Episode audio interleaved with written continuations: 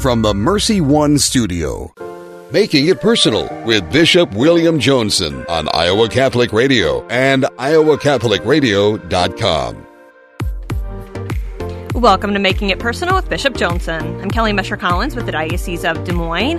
On today's show, we're visiting with three of our diocesan seminarians Brad Roby, Jake Epstein, and Reed Flood, who will all be ordained transitional deacons tonight at St. Ambrose Cathedral in Des Moines during a private ordination mass.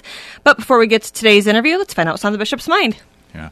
I don't know how private it'll be. It'll just be a, a smaller congregation, but it is not something that the you know the doors are not you know, open to everybody. Yeah, yeah, not not for restricted donors or something in that regard. But uh, yeah, we do have to observe social distancing, which uh, limits the amount of people that we can have. But mm-hmm. how marvelous to to come back to the cathedral to celebrate in the main body of the church on such a grace filled uh, day and event.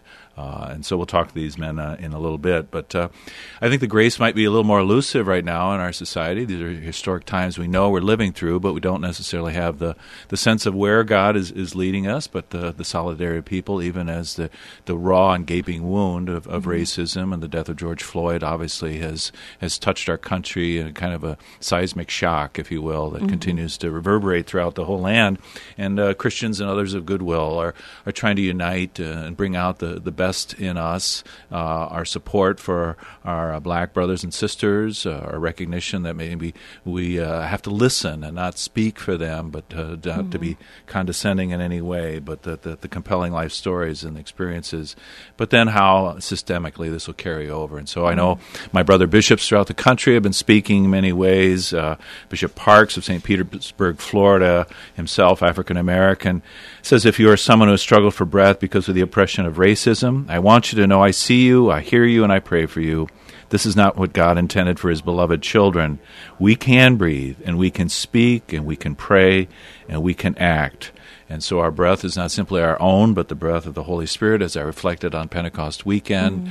uh, and then the uh, the communion which God wants to form that images Himself and Holy Trinity. So some of my own messages. I haven't released a separate pastoral letter at this point yet. I think we'll be uniting as Iowa bishops, uh, Iowa Catholic Conference, in a, in a united voice as well.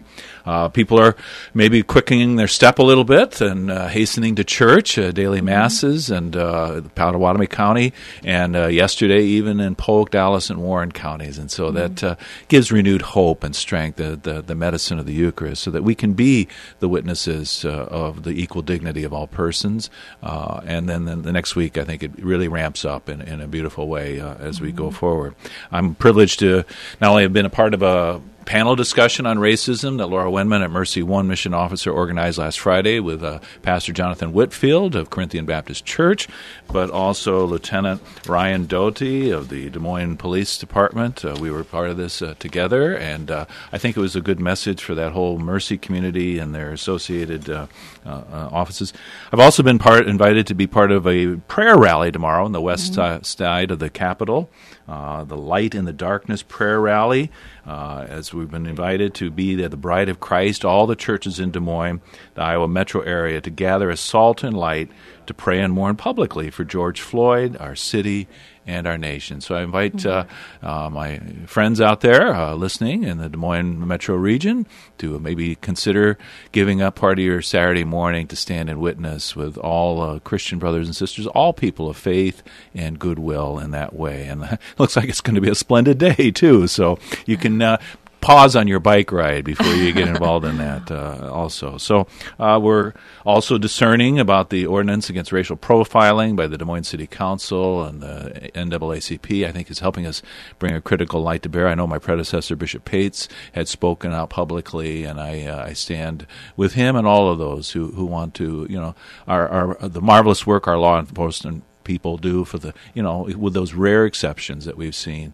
uh, but now I think a chance to, to lift up the bar of what's expected in justice. And then our legislature last night Kelly. Sure yep yesterday Senate file 2416 enacts the plan for a more perfect union that was passed and this bill has four key provisions. It bans the use of chokeholds by law enforcement authorizes the Attorney General to prosecute officer related deaths present, prevents officers who engage in misconduct from getting hired by their departments and enhances de-escalation and bias prevention training for so law enforcement. Kind of rapid and concerted action. Yeah. The name of the common good. All right. We're going to take a quick break. You're listening to Making It Personal with Bishop Joensen.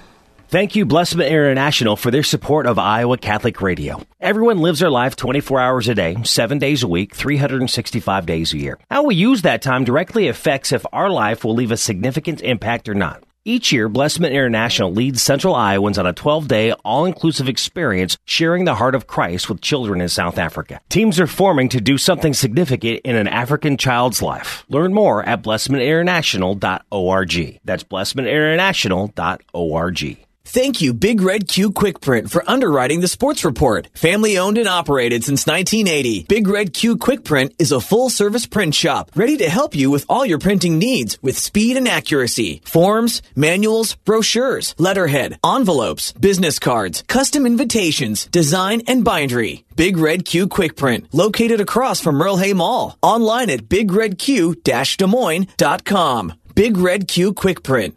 We make printing easy.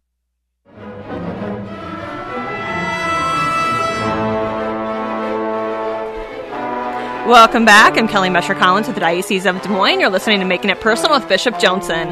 On today's show, we're visiting with three of our diocesan seminarians Brad Roby, Jake Epstein, and Reed Flood, who will be ordained transitional deacons tonight at St. Ambrose Cathedral in Des Moines. So, good morning, uh, gentlemen. Uh, if you already didn't feel like this was a momentous day, nothing like a little Saint-Saëns organ concerto to kind of give a sense of uh, of the moment in that way. And uh, did you uh, all did you all sleep last night? We did. Well, I did at least. I don't know about you guys. Yeah, I got a fairly decent night's sleep myself. So. Oh, okay. And Brad? yeah. I think Jake. Do, is Jake on here? I am. Yeah, I slept just fine. Yeah. Okay. okay. All right. All right. Well, enough of that. So uh, marvelous, and uh, you know, it's been a privilege getting to know you a little bit. We had some sit-down conversations uh, in recent weeks and everything else, and you kind of talked about so many things. And uh, I just, you know, the, the Des Moines diocese is so blessed. I'm not going to try and puff you up too much because you know I know you're humble by nature, and uh, you know, a sense of what now uh, in all these years of preparation and finally now to approach the altar uh, to have uh, hands imposed upon you uh, kind of uh, maybe thoughts that that brings forward for you. Uh, brad maybe could you go first? Yeah i think just one thing just kind of thinking about tonight one of the things i'm really looking forward to i think is i guess especially after tonight you know going into this next week when being at our parish assignments you know that's when we'll really start doing the ministry work of you know what it, what a deacon does. So you know helping out, helping helping helping the priest at the altar, and also even other stuff like that. So stuff stuff on that's a couple things that's on my mind that I'm really looking forward to. Mm-hmm. Mm-hmm. Beyond the sacramental realm, is there something, Brad, that you kind of gravitate toward as a as a ministry or a group of people that you you like to to build up or uh, engage? You know, I think for myself, I've I've been I guess I haven't really had too many expectations of what I'm what I'm kind of expecting. I just I do know that you know being out in, I'm in Atlantic and Anita this summer. The one thing I really hope to do is really, you know, this summer as well, and watching Father Trevor, the pastor I'm with, and how he kind of reaches out to that community and you know really getting the, commun- the communities out there and learning how to reach out in the parish setting like that. Mm-hmm, mm-hmm. And of course, the, the timing couldn't be better now as parish life is is uh, ramping up again on the sacramental and other fronts. But I know Absolutely. Father Trevor and, and so many of our pastors have really been out, present to their people, the sick, uh, particularly to the degree that they can. Um, and and for you, Jake, uh, you know. Uh, uh, you know that uh, as you shared with me, a kind of special place in your heart for, for the sick. how is the role of the deacon going to influence that? Do you think?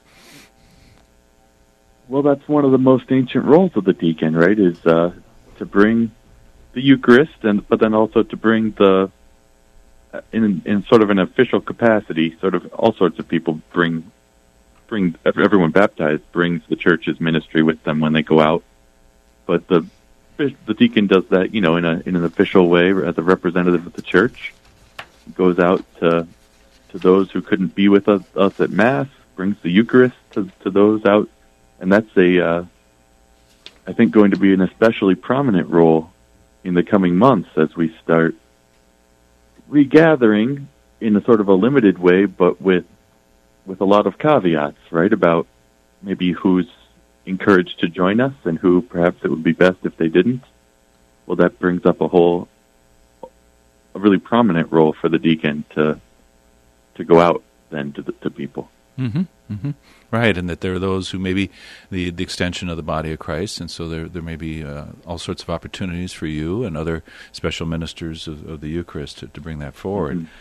Uh, Reed in the uh, rite that this uh, neophyte bishop has been uh, studying tonight. You know, if I get out of line too much, I've got five masters of ceremonies who will wrestle me to the ground and, and keep me on track. So we'll make sure you'll be validly ordained tonight as well. But uh, it says one of the questions is: Do you resolve to conform your way of life always to the example of Christ, whose body and blood you administer at the altar?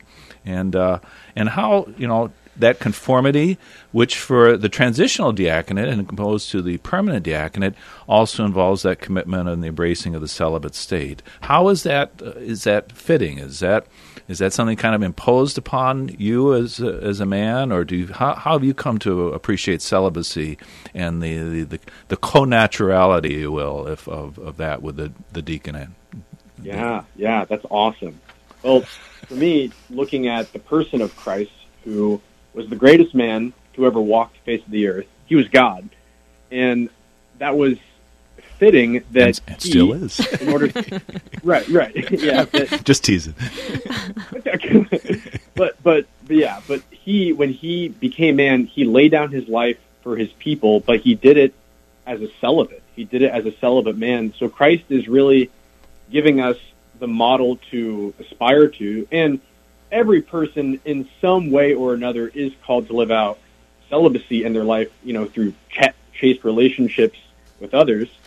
So for me, I think that celibacy went from one, I didn't really know much about it when I first joined seminary. I knew that this was required, but in the last seven years of engaging it, of praying over it and living it, uh, it's been beautiful. It's it's it's such a it's a full body way of laying down your life for the church.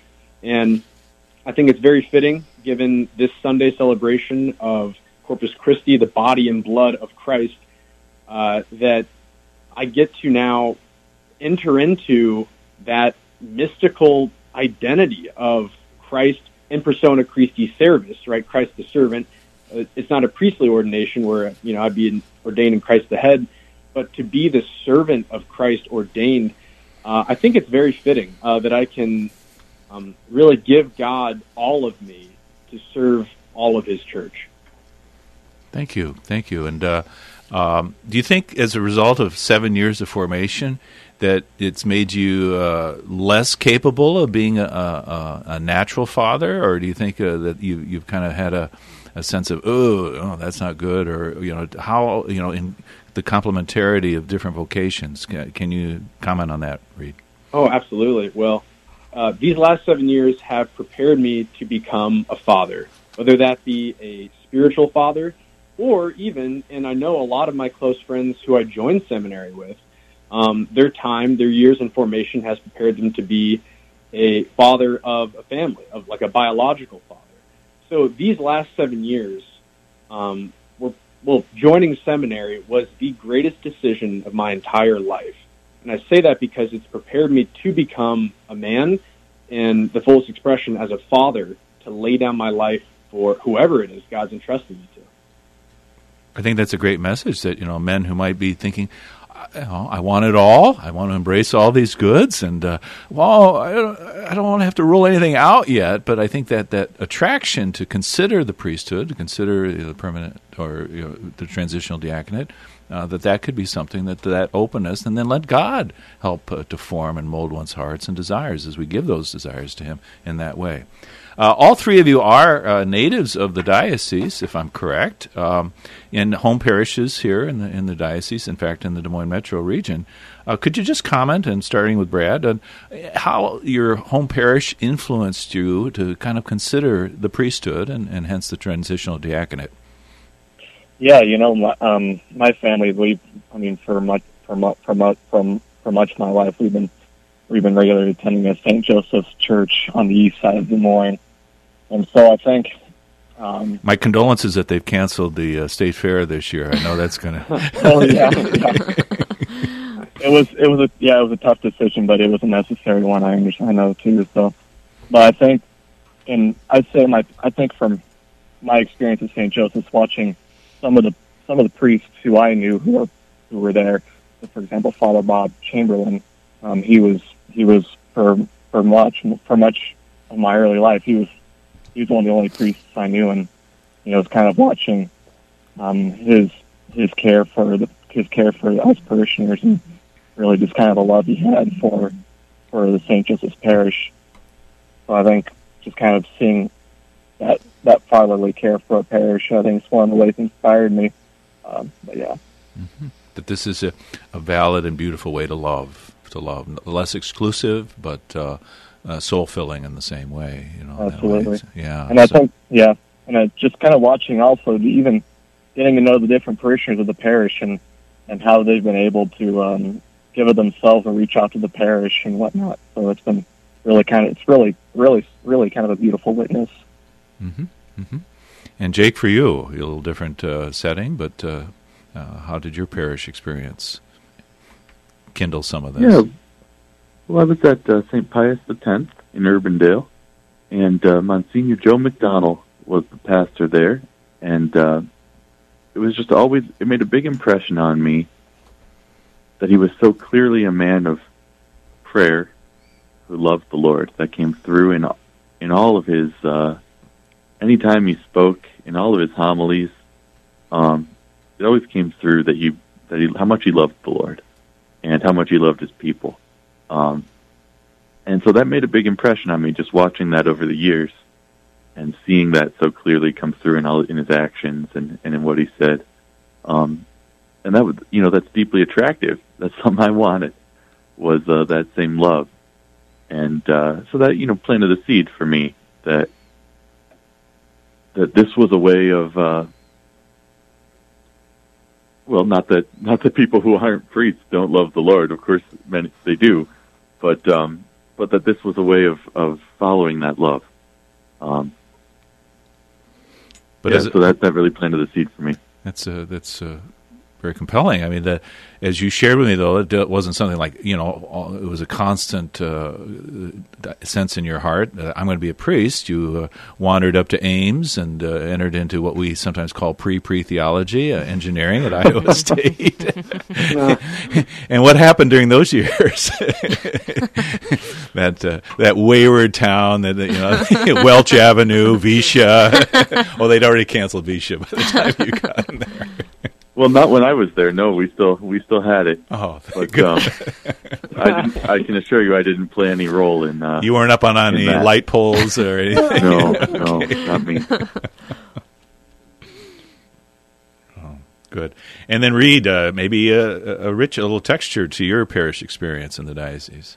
Yeah. Well, uh, Holy Trinity Parish in Beaverdale, Iowa, it's left a profound impact on me and my spiritual identity. I mean uh, both of my parents were converts to the faith, and my mom and my older sister Margot, they were parishioners at Holy Trinity.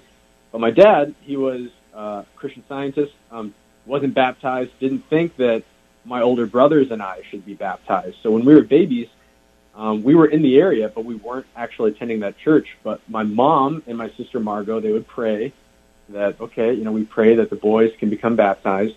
Well, really through a through a beautiful cross. Um, when Margot was 12 years old, she was in the back seat of our family's car, and there was a car accident, and Margot ended up passing away, right? And they had the funeral at Holy Trinity. So my dad came, and my mom came, and all of the babies, you know, me, Kurt, and Ty, my brothers came, and the funeral there, and then just the reception from the family. You know, the Holy Trinity Parish community family was so beautiful that my dad saw that and he said, I don't know what this is, but I want this, and I want this for my boys. So with that, we were all baptized uh, immediately, really after that, just just just very shortly after that funeral. And now I look back at the providence of it all, how Holy Trinity evangelized, and I think that is a great teaching moment for me that in my ministry to live my life in such a way that people will look at me and say, "Wow, like what like I don't know what that guy has, but I want that. So I want to be able to share that. And it's very fitting that the day after my ordination tonight, tomorrow, I'll be baptizing my my baby nephew as well. So there's just an awesome, awesome continuity of God's grace. Tremendous, tremendous. So, so you've had the practicum, I hope, at the North American College for baptism, right? That's right. Yeah, I practiced on a baby doll and I baptized a doll. so, see if I can do the real thing tomorrow. Okay, and you know uh, the, these last months, and for all of you, kind of uh, things were turned upside down a little bit. Uh, Reed, you're a little bit late to the party. I mean, you had the opportunity to, to be ordained to the diaconate in St. Peter's Basilica this October, and yet here you are. You're going to show up at St. Ambrose, and again with uh, you know you could have had some cardinal uh, ordaining you, and you've got this lowly uh, bishop here. yeah, well, being ordained in the Vatican, okay, that that would have been awesome. That would be great, but I think there's something really, really special about Des Moines, in the Diocese of Des Moines, that I want to be a part of. And it's fitting I get to be ordained with my brothers, you know, with Jake and Brad. So I'm, yeah, I'm really looking forward to that. Sure, okay, Rome would have been awesome, but my home is here in Des Moines, Iowa. Okay. About 40 seconds before we take a break, but uh, uh, Jake and Brad, have you been following pretty closely all that's happened, uh, not just around the country, but in particular in Minneapolis since uh, you go to seminary in St. Paul uh, with George Floyd? And, and maybe a comment from you, uh, Jake, and then we'll take our break. Well, what Yeah, to that's say? go- I mean, go ahead, the, um, looking at the particular case of uh, of George Floyd, it, it it just put me in such mind of um, well, just the way he died reminded me of of Christ's death, right?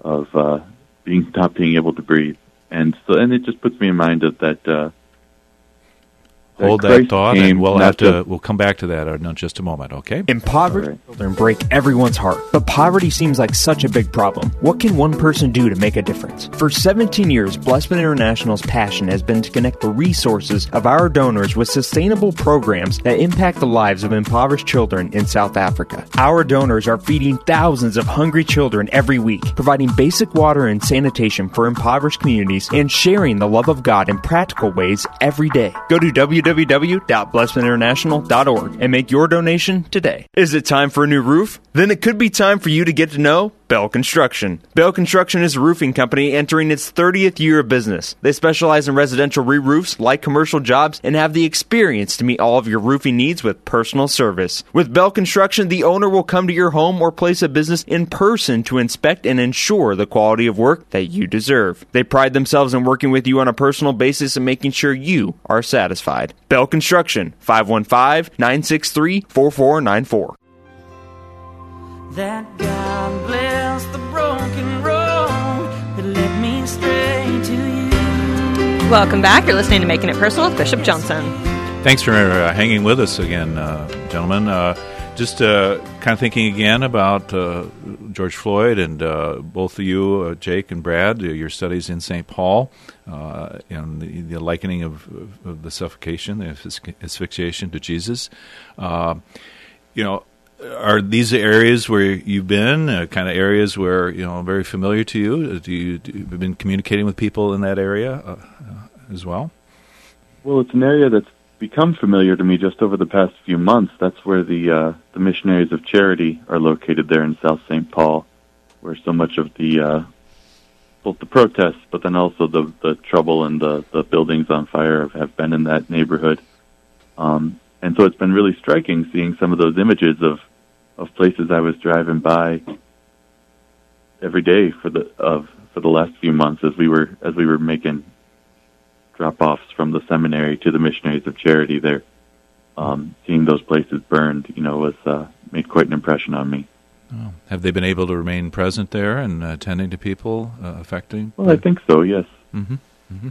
Uh, Brad, both you and Jake, uh, you know, the decision was from from uh, the diocese and Father Ross Parker and myself that, you know, when the COVID broke, that uh, you could either leave the seminary or remain there on site. So both of you did, and really kind of almost lived a kind of uh, monastic life there for several months. You know, I mean, it wasn't just uh, re- you know reserved to one cell. But can you just talk about uh, what that was like, and you know, were there any new insights or anything that you garnered from that?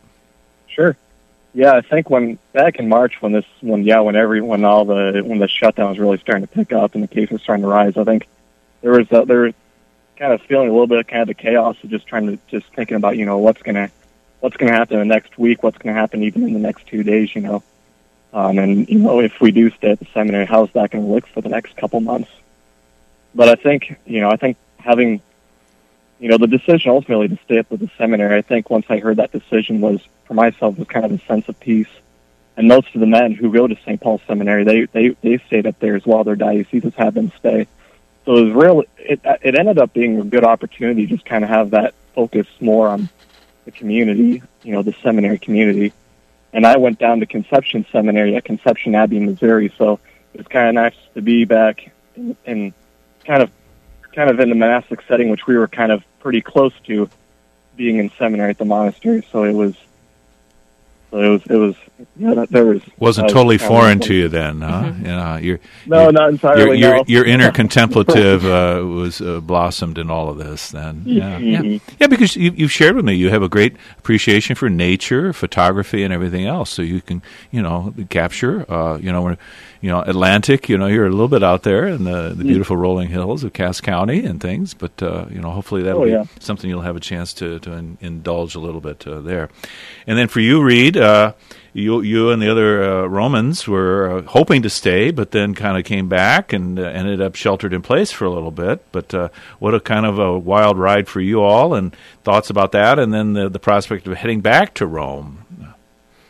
Right. Well, it was certainly an adventure, and yeah, uh, we had the initial exodus of men who left uh, the seminary when the bishops they began asking that some of the men go home, and we were resolved uh, to stay because we really felt that it was continuing to being a rich, good environment of learning, and yeah, I desired the monastic setting too a little bit. So, uh, but then, but then when it finally became mandated that we were sent home, that's when it became difficult because there were men who I had known for, including men who I'd gone to, to minor seminary with and then into major seminary that I had known for six or seven years. And all of a sudden it's, well, uh, I don't know when I'll see you again because they're going back home to be ordained and, you know, I may never see them again. I, I pray that I do one day, but, but it was this yeah, series of just emotions and roller coaster rides. But then And I'm gonna I'm gonna have to kind of break in here a Oh, little bit, right Reed. Uh, thank you though, but uh, it was awesome. So I, I guess we definitely better ordain all three of you tonight, so that the, the Carthusians or you know the Carmelites don't come and swoop in and steal you away from monastic life. So thank you for your time and uh, peace to you until we see you later this afternoon. This has been another edition of Making It Personal with Bishop Joensen. Thank you to our guests and all of our listeners on Iowa Catholic Radio and the Spirit. You can Catholic. hear Making It Personal with Bishop William Joensen every week on Iowa Catholic Radio and iowacatholicradio.com.